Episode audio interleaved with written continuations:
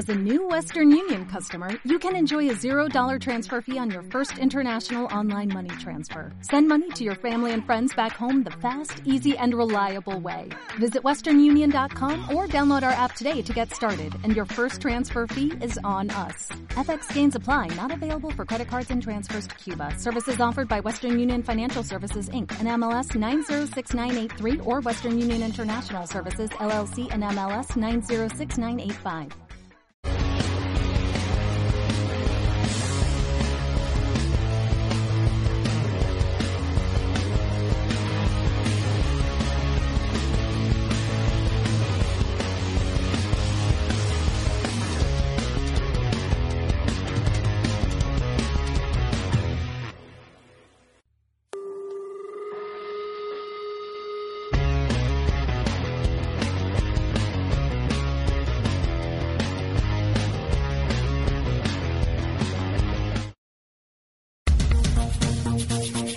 La conexión perfecta entre y tus sentidos.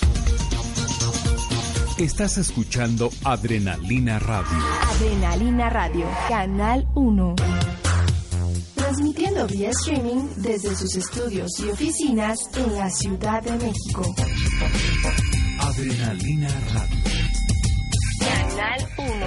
Activando, tus sentidos. Bienvenidos a Virtux, el programa donde rompemos dogmas a través de la ciencia, cultura y filosofía.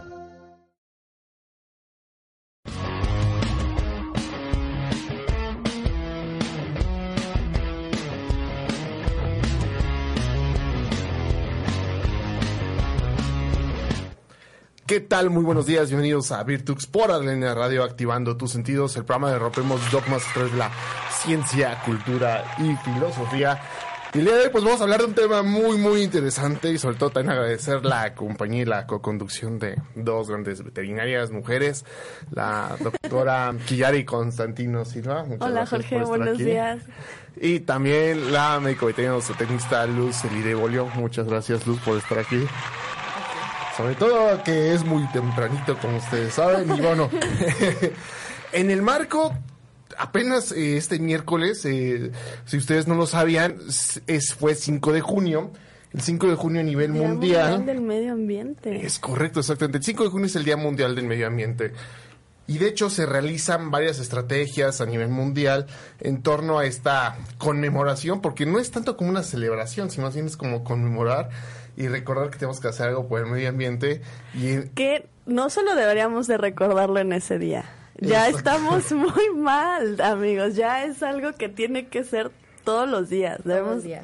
Ajá, todo el día. Debemos de llevar acciones que, preserven nuestro medio ambiente, todos los servicios ecológicos que nos brinda. Sí, porque en realidad, bueno, el, el Día del Medio Ambiente, eh, digamos, se inauguró en los años 70 en el que apenas empezaba a darse como concientización, pues de que empezaba a haber problemitas, ¿no? O sea, problemitas en cuanto a deforestación, en cuanto a pérdida de especies, de contaminación de hábitats. Entonces, bueno, la ONU crea este día, que era como un día específico del año en el de, bueno, pues vamos a hablar de estos temas y los vamos a tratar de concientizar. Pero sí, como dice la doctora Quillari, eh, para la situación que estamos viviendo hoy, eh, junio 2019, es una cosa que tenemos que hablar ya diario y de una manera mucho más, eh, pues, sobre, todo ver lo que está pasando exactamente una, una, situación extrema. Y con base a esta temática pues va el día de hoy la, el programa que pues prácticamente nos hemos levantado las últimas semanas con noticias digo, no son tan amarillistas realmente, de hecho son muy reales, muy apegadas a lo que está sucediendo. México, es importante reconocer que, bueno, ahora sí se ganó uno de los primeros lugares que no debemos Un primer mal lugar, ¿no? Exactamente. De nuestros tantos primeros malos lugares. Así sí. es. Uno más a la lista. Sí, digo, bueno, que es el, uno de los lugares de más especies en amenazadas, en peligro de extinción, bajo protección especial, de acuerdo a la lista roja de, de la UCN, de la Unión Internacional para la Conservación de la Naturaleza. Cabe destacar que la UCN es un organismo mundial de un, formado por paneles de expertos en las ciencias, principalmente que se dedican pues a identificar las demás especies y México ahí está entre los primeros lugares. ¿Qué digo? Es como predecible, ¿no? Porque México es un país megadiverso. Así es. Que es lamentable porque ni los gobiernos, ni la ciudadanía, ni nadie ha llevado acciones como para preservar a nuestras especies. Y si no lo hacemos nosotros, nadie más lo va a hacer, ¿no? Y es lamentable que en otros países sí se lleven a cabo acciones como esta famosa de los japoneses y el teporingo, ¿no? Y, o sea, los japoneses, ¿qué el teporingo? Claro, y el ajolote, ¿no? Todo esto, ¿no? Que lo platicábamos en el diplomado, ¿no? De Lupita y todo esto, ¿verdad? Sí, y es que, eh, como comentas, ¿no? México es un país megadiverso que eh, años atrás era reconocido justamente por nuestras riquezas naturales y bueno, o sea, también pues eso era un atractivo turístico, ¿no? El, llegar y ver, o sea,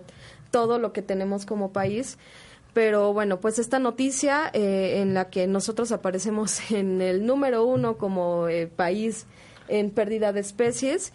Eh, me gustaría dar algunos números que fueron los que aparecieron en la lista. Totalmente. para, para, que la noten ahí, cuáles son las estadísticas de estos. Sí, claro. los, los, números son lo que importan. Son lo que importan y repetimos, no es algo amarillista. Ustedes lo pueden checar en, en periódicos, lo pueden checar también directamente con la, con la ONU o con la lista roja. Entonces, bueno, eh, a nivel global eh, existen 27 mil especies en peligro. De estas 27 mil especies en peligro de, extinción o en riesgo severo, 27% son de las especies que conocemos.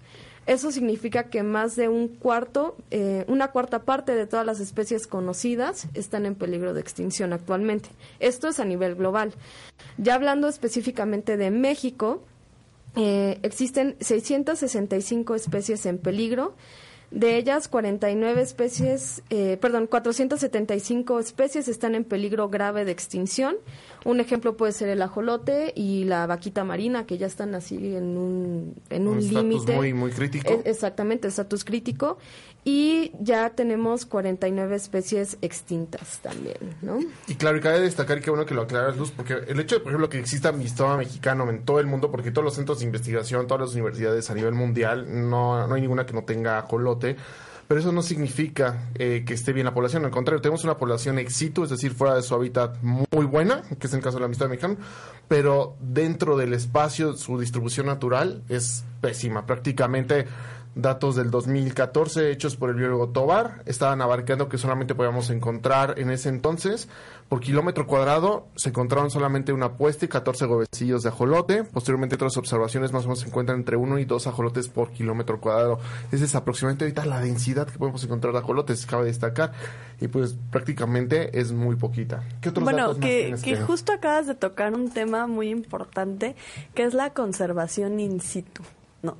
Y están satanizados a más no poder los, zoológicos, pero es importante tener en cuenta que el planeta ya no es el planeta que era hace 20, 30 años, ¿no? De hecho, eh, en las últimas décadas, eh, la Tierra ha perdido el, 60, el 60% de todos sus mamíferos y aves y también el calentamiento global está, o sea, increíble. Ya se aumentó un grado, 1.5 grados centígrados a la temperatura total de la Tierra. Y bueno, los niveles de CO2 también han alcanzado niveles críticos. Y, y obviamente todo este, este tipo de situaciones afectan y alteran el hábitat natural de muchas especies.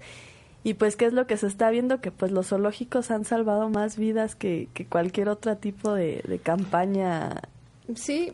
Acabas de darle un punto fundamental. Acabamos de hablar de zoológicos y zoológicos como centros de conservación de la vida silvestre. Creo que también tienen un modelo de ecosistemas. Y en efecto, tenemos casos exitosos, ¿no? Que de los zoológicos, como es, por ejemplo, el lobo mexicano. Lobo mexicano, el ajolote, también eh, parte del quetzal, por ejemplo, ¿no? El, eh, Bueno, con el lobo mexicano, a lo mejor en el siguiente bloque me gustaría platicar un poquito de la historia porque es un caso especial y también la doctora nos va a compartir eh, del pez sierra. del pez sierra que es un tema interesante poco conocido. Wow. sí. hasta ahí me vamos, quedé, a, vamos a platicar un poquito en el, en el siguiente bloque de esto. Eso me parece perfecto. Les pedimos por favor que compartan la transmisión. Recuerden también que ya el día de mañana es la sexta Rock Forestación, que vamos a estar ahí con ustedes, todo, aquí todo el crew, todo el, del equipo del Instituto Mexicano de Fauna, Flora y Sustentabilidad Social AC. Entonces vamos a hacer una reforestación de una especie endémica mexicana, precisamente también en peligro de extinción. Exactamente, también con ciertos grados de amenaza. Mañana es la Rock Forestación. Va a estar muy buena, agradecemos mucho la convocatoria, yo creo que sí vamos a tener unos cientos, cientos de ciudadanos y de estudiantes que van a estar apoyando e impulsando estas causas por el medio ambiente. Claro que hay que destacar que esta rock forestación no es ajena, sino ya está planeada y no coincide con todo lo que ha sucedido. Recuerden que era, está padre que se ponga de moda la reforestar, pero que hay que hacerlo bien. Sí, claro. No hay que hacerlo con, con sí, con conocimientos invasoras que puedan dañar el ecosistema. Exacto. Exactamente, hay que tener cuidado con lo que se va a hacer y sobre todo fomentar esta conciencia. Y recuerden que ustedes, pues si no pueden ir a rock forestar, sí pueden ir a plantar un arbolito fuera de su banqueta de su casa, pidan permiso a la alcaldía y así pues, ustedes pueden apoyarte en el medio ambiente. Ya se nos está terminando esta parte de este bloque. Por favor, compartan la transmisión. Vamos a dar un poquito más datos interesantes. Regresamos en un momento más aquí en Virtux por Adrenalina Radio, activando tus sentidos.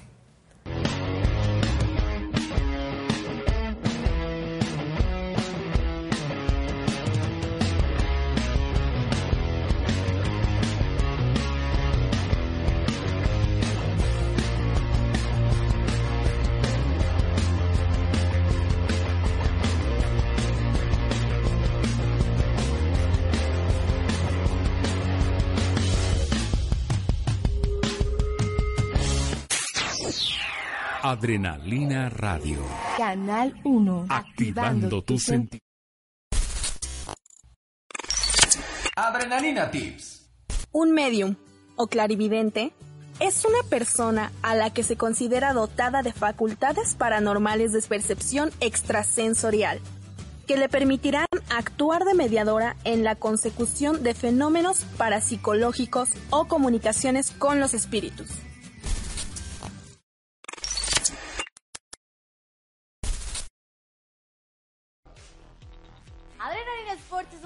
Deportivo. Yo soy María Padilla y te invito a conocer todo el ámbito del deporte y sus diferentes vertientes en punto de las 2 de la tarde, lunes, miércoles y viernes. Adrenalina Radio. Canal 1. Activando, tus sentidos.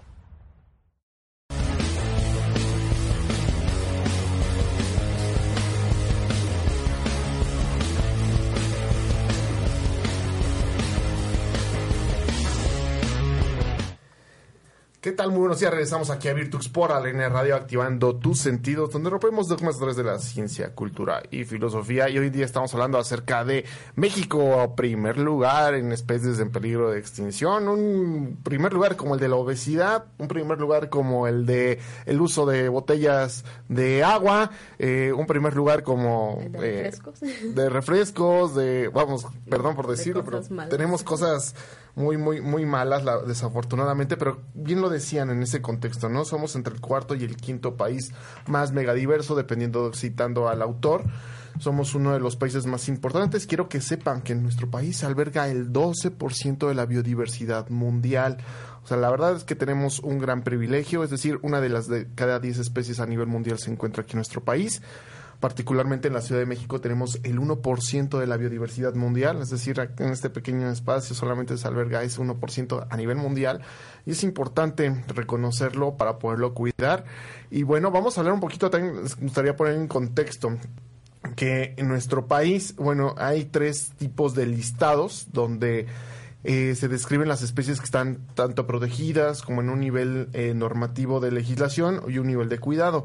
Las que solo está pegado legalmente en nuestro país es a la NOM 059 de Ecología Semarnat 2010, donde se enlista todas las especies de animales y de plantas, en las cuales México los protege a través de su legislación. Ahí podemos encontrar diferentes categorías como en peligro de extinción, extinta, amenazada, amenazada bajo protección especial y otra en la cual México está apegado bajo un tratado que es el CITES, que es el Convenio Internacional sobre el Tráfico de Especies de Fauna y Flora, en el cual también se describen por apéndices CITES 1, CITES 2 y CITES 3. Todas las especies ahí englobadas pues requieren para su movimiento y su eh, uso ciertos permisos y ciertos requerimientos. Y aparte existe la lista roja. La lista roja no está anexa a ningún tratado legal en nuestro país, ya que es una lista donde paneles de expertos, de especialistas en la materia, clasifican a las especies de acuerdo a sus estatus actual. Desafortunadamente, hay en esta lista es donde salen este, estos primeros lugares y pues no solamente hablamos de animales, también hablamos de plantas, inclusive si usted vive aquí en la, en la Ciudad de México, por ejemplo, aquí tan solo en Ciudad Universitaria, aquí en San Ángel, tenemos cactus muy bonitos, una mamilaria que se llama Mamilaria sanangelensis, que es muy, muy buena y es parte de nuestra biodiversidad. Entonces, eh, desde mucho más cerca de lo que creemos, podemos tener una especie que se encuentra bajo eh, peligro de extinción a una categoría, pero el día de hoy vamos a hablar en forma general, pero también la doctora Kieri nos trae información sobre el pez sierra, ¿verdad? El pez sierra. el pez sierra. Platícanos de eso, doctora Kieri. Mira, el pez sierra es como primo de las mantarrayas. Es el primo, primo hermano. Sí, primo hermano, ¿no? Sí, porque muchas veces lo asocian como con un tiburón y no, no, no, son tan... tan no. Pero este pez sierra, justo como dices, está en la NOM 059 y estaba categorizado como especie amenazada. Okay. Sin embargo, el año pasado ya se cambió esa, esa clasificación a en peligro de extinción. Ok. Eh, la, la disminución de la población de, este ejemplar se eh, comenzó a finales de los años 70. Pero no es hasta ahorita que se está dando como la importancia que debería darse a, este ejemplar.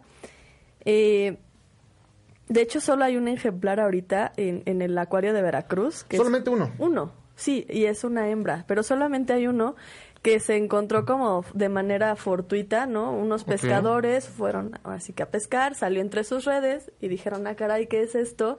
Y pues llamaron a los expertos de, del acuario, ellos fueron por él.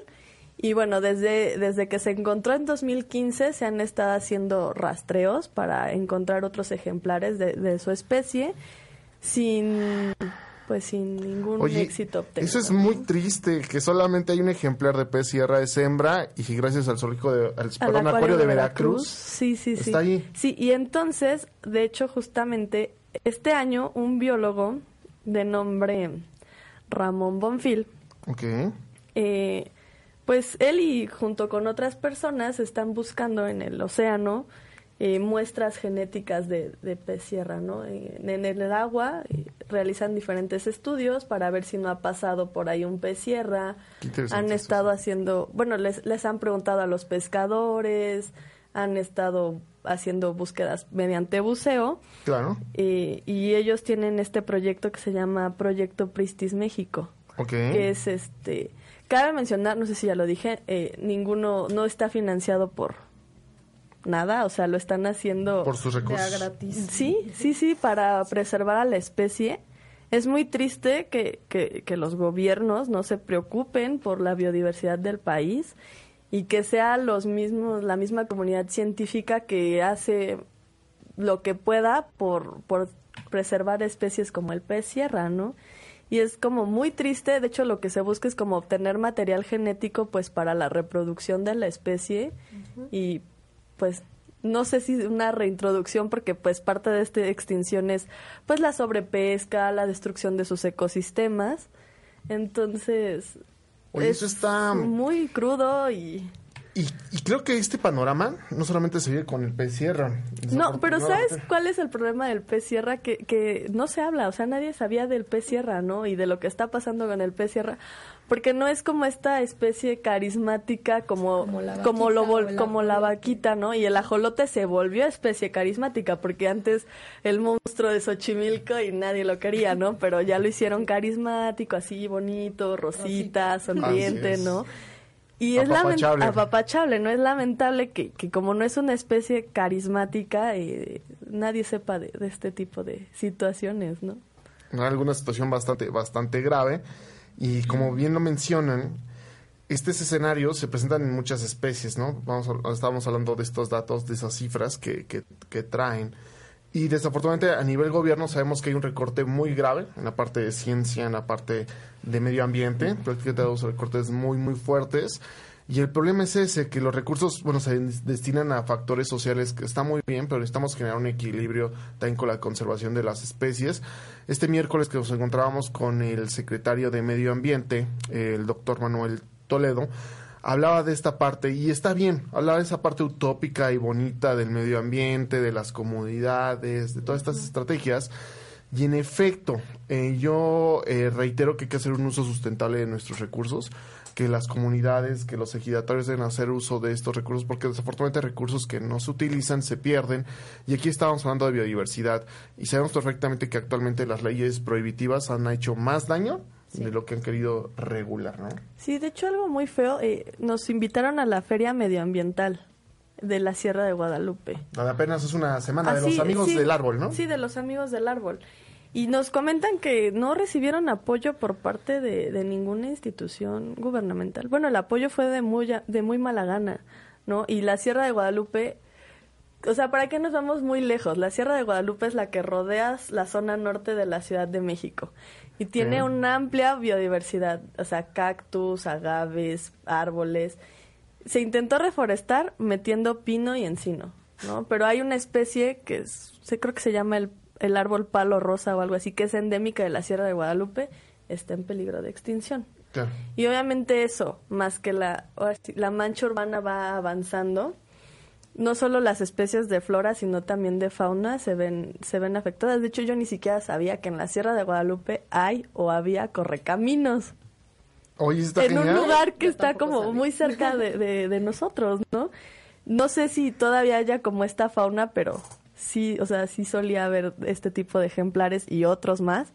Y pues sí, lamentablemente el aumento de la mancha urbana es lo que nos está afectando muchísimo. La urbanización del hábitat. Exactamente, la urbanización del hábitat es uno de los principales factores que están poniendo en riesgo la viabilidad de las especies. ¿Qué otros factores tenemos, doctora? Bueno, además, eh, digamos, dentro de las mismas actividades que pueden dañar el hábitat, no solo es la deforestación, eh, no solo es la extracción de especies directamente, que pueden ser tanto de tipo animal como de, de flora, eh, existe un fenómeno que es muy importante que, mencionemos y que, y que la gente conozca, que es la fragmentación de hábitats. Entonces, ¿esto cómo funciona? Un, ejemplo muy sencillo. Eh, está la selva y entonces se construye una carretera. O se construye un puente, o se construye ahí un tren, un, Maya. un aeropuerto. un aeropuerto, lo que sea, ¿no? Entonces, tú ahí ya dividiste un hábitat entonces hay muchas especies que su alimentación o sus hábitos de reproducción dependen de poderse mover a lo largo de todo ese hábitat. En países desarrollados, primer mundo, eh, ejemplo Holanda, ejemplo hay otro país en Europa que, que tiene bastante estrategias muy buenas. Suiza. Suiza creo que es el país. Eh, lo que hacen es poner puentes verdes o puentes para fauna. Entonces lo que hacen es que ponen puentes que están cubiertos de, vegetación por el que la fauna puede cruzar y de esa manera evitan que se dé esta fragmentación de hábitats. En México eso no existe, o sea, tan fácil nos podemos ir a, eh, a la parte de, de, Yucatán, a la parte de Quintana Roo, Chiapas, en donde este fenómeno se ha dado eh, con mayor intensidad y pues lamentablemente todos los días hay atropellamientos de, de fauna en, en, las carreteras. Y esto es, es muy importante que, que, se conozca y que hagamos presión a los gobiernos para que se resuelva algo. O sea, ok, si vas a hacer un impacto en un ambiente, sobre todo si es eh, a lo mejor un ecosistema virgen, por lo menos eh, pues dar, darle opciones a la vida para que pueda continuar. Totalmente de acuerdo sobre estos corredores que realmente lo que hacen es, pues para que nuestra audiencia esté un poco más claros, es como un puente peatonal dentro de la selva, pero enfocada hacia la fauna, que es mucho más grande, con el fin presente de, prevenir todos estos eh, animales ejemplares, ¿no? Jaguares atropellados, monos atropellados, tapires, tapires. Y pues es fundamental y, en efecto lo manejas muy bien. Lo estás mencionando perfectamente muy bien, Luz, de que por ejemplo hay proyectos, megaproyectos, por ejemplo, que se realizan en ciertos lugares. Entonces, pues esos empresarios, pues que le entren, ¿no? Este tipo de, situaciones. por ejemplo, eh, no sé si tenemos espacio ahorita o hasta el siguiente bloque. Todavía eh, tenemos ahorita unos minutos. Ok, eh, el tema del, del lobo mexicano es un tema curioso porque ahí, pues, yo creo, yo sí me atrevo a echarle la culpa al, gobierno, la verdad. Este, perdón, quien no esté de acuerdo, pues yo sí me atrevo. Eh, a principio del siglo XX en México, pues eh, empezó a haber problemitas ahí porque los ganaderos, eh, pues fueron como con el gobierno y es de, bueno, hay lobos, se están comiendo a nuestro ganado, ¿qué hacemos? ¿no? Así es. Entonces el mismo gobierno es el que financia la caza de, de esta especie y para finales de los años 50 estaba prácticamente extinta a nivel este en, vida libre el, lobo mexicano.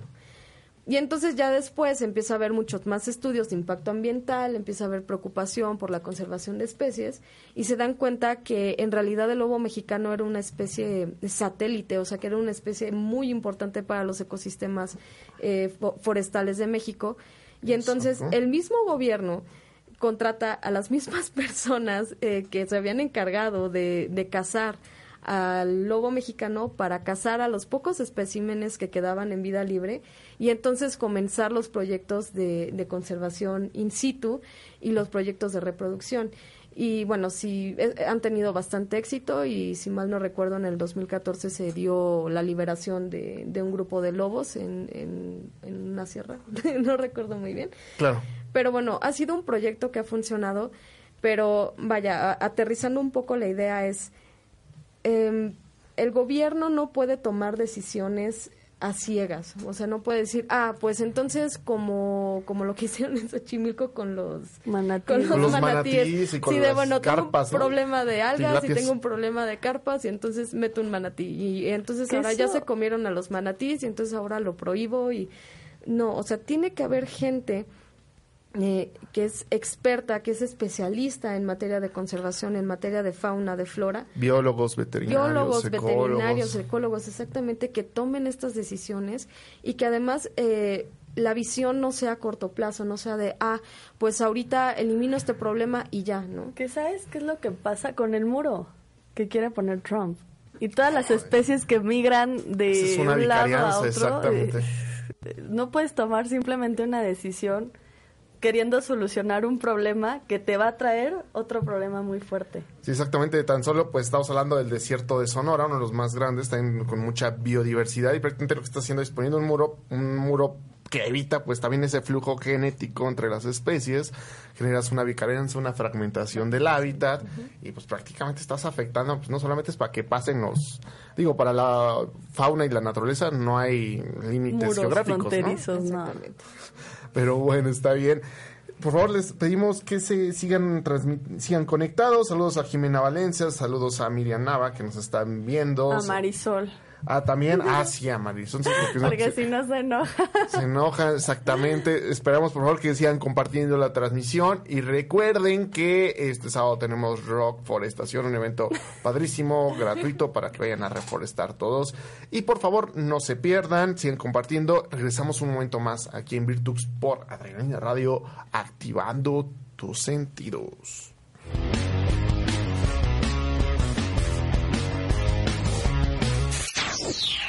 Adrenalina Radio. Canal 1. Activando, tus sentidos. ¿Estás harto de las películas cursis y los dramas de televisión llevados al cine?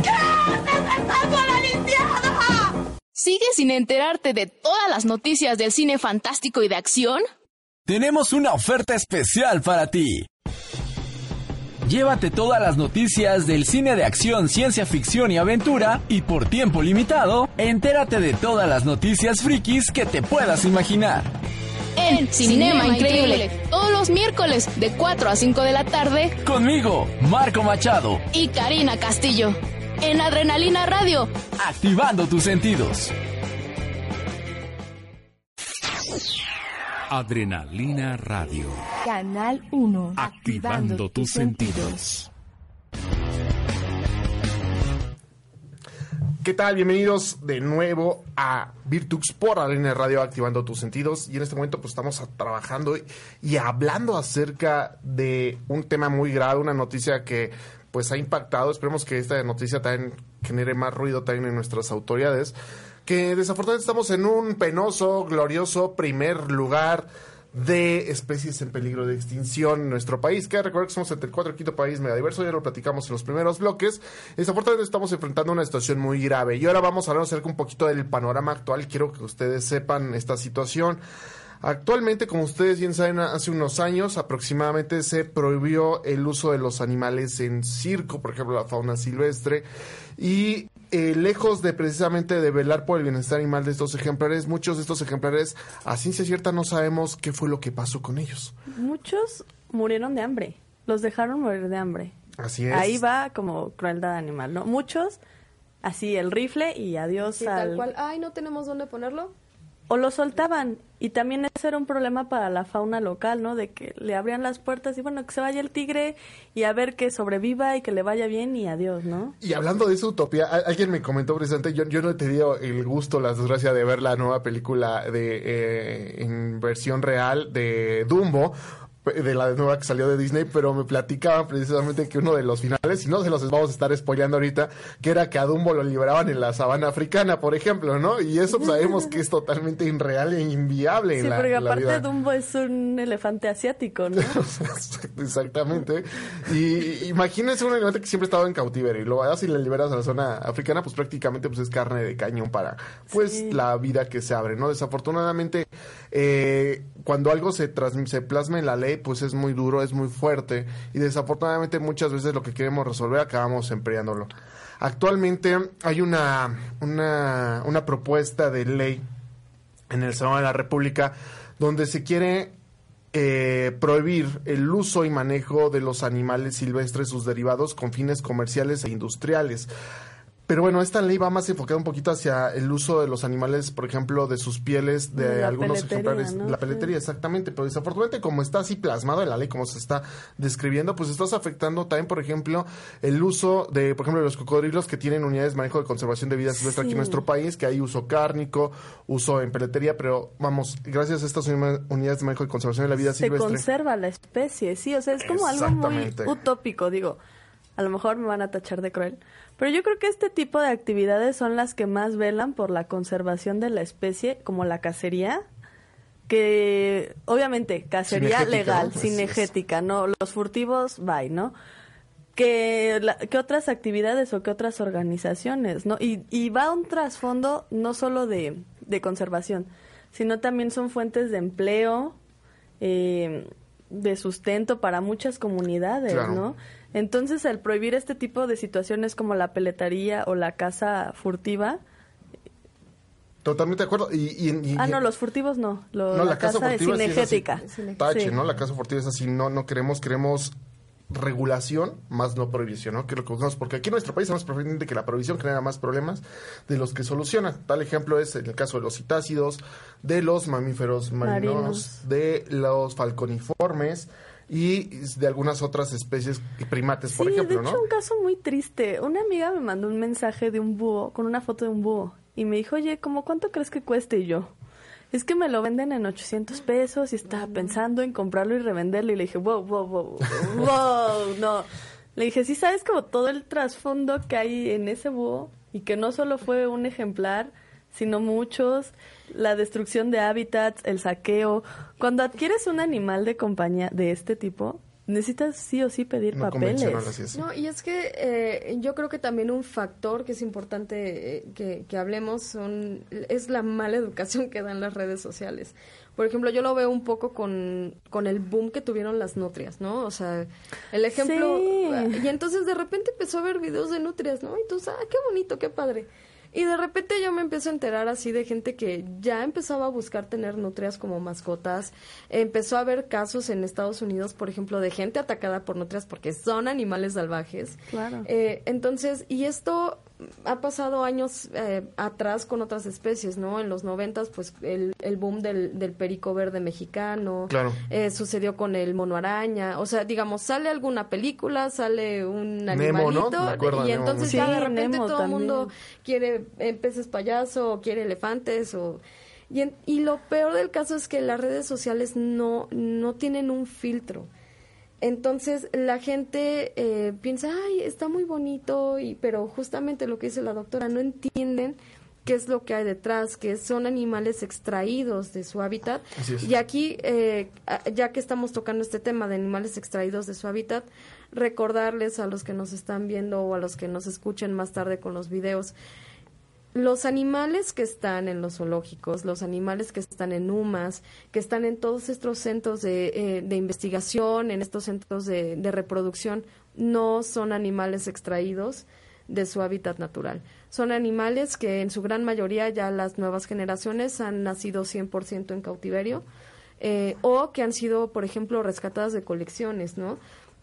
Eh, de narcos o de, o de personas que, que las tenían en, en, su casa y que bueno ahora forman parte de las colecciones de, de estos centros y que ya no pueden ser reintroducidas. exactamente eso no pueden ser reintroducidas. Ahora si tú ya compraste un animalito de estos y crees que le estás haciendo un favor al llevarlo al bosque de Chapultepec y liberarlo pues ahí otra vez volvemos al punto por ejemplo con estas ideas de reforestar si tú metes especies invasoras, especies exóticas en un hábitat, lo único que vas a hacer es dañar ese hábitat. Justo ayer andaba por Indios Verdes y en el parquecito hay ejemplares de cotorra argentina, pero, ya hay en toda la ciudad. y conviven con la fauna endémica y ya se volvió un problema, ¿eh? Ya, ya se volvió un problema. Totalmente de acuerdo en, en, esa perspectiva y qué bueno que lo mencionan así y lo, y lo tocan de ese punto, sin los zoológicos, sin las unidades de manejo y conservación de la vida silvestre, sin las PIMS, que son las unidades que se dedican precisamente a las especies silvestres exóticas, de que no son mexicanas, no tendríamos todos estos controles y es importante reafirmar y forjar filas.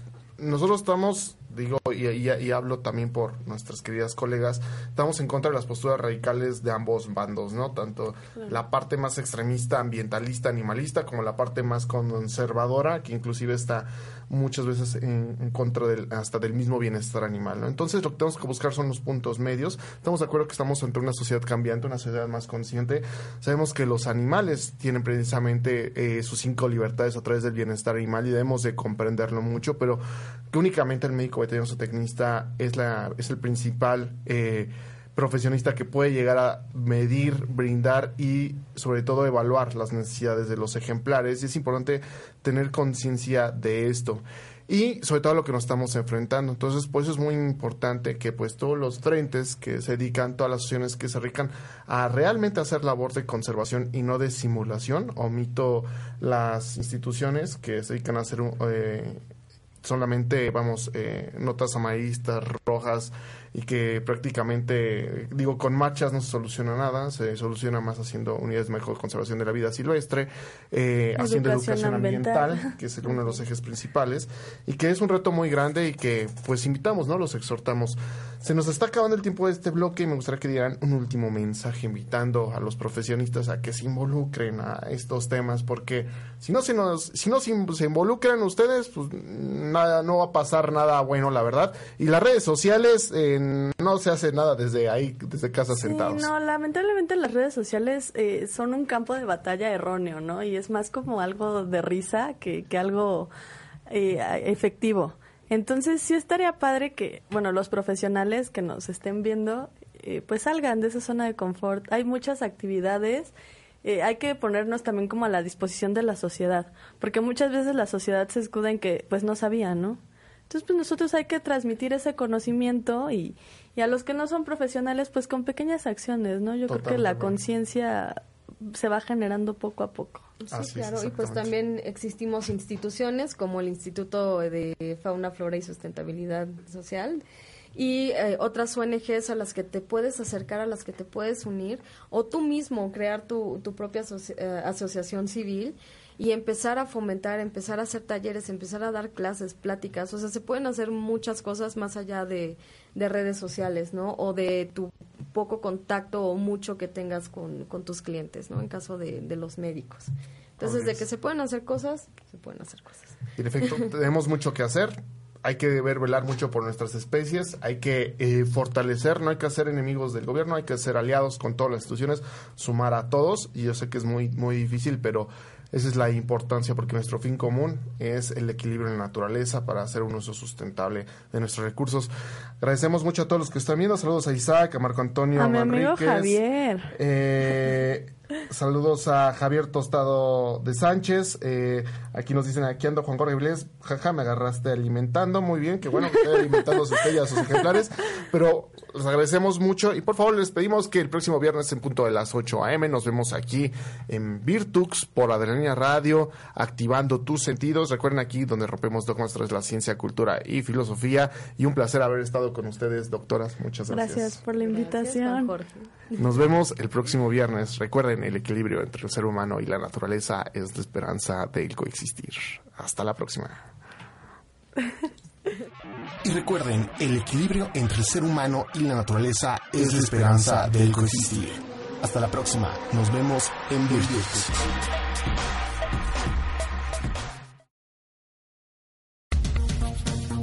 Creando la conexión perfecta entre nuestra señal y tus sentidos. Estás escuchando Adrenalina Radio. Adrenalina Radio, Canal 1. Transmitiendo vía streaming desde sus estudios y oficinas en la Ciudad de México. Adrenalina Radio. Canal 1. Activando, tus sentidos.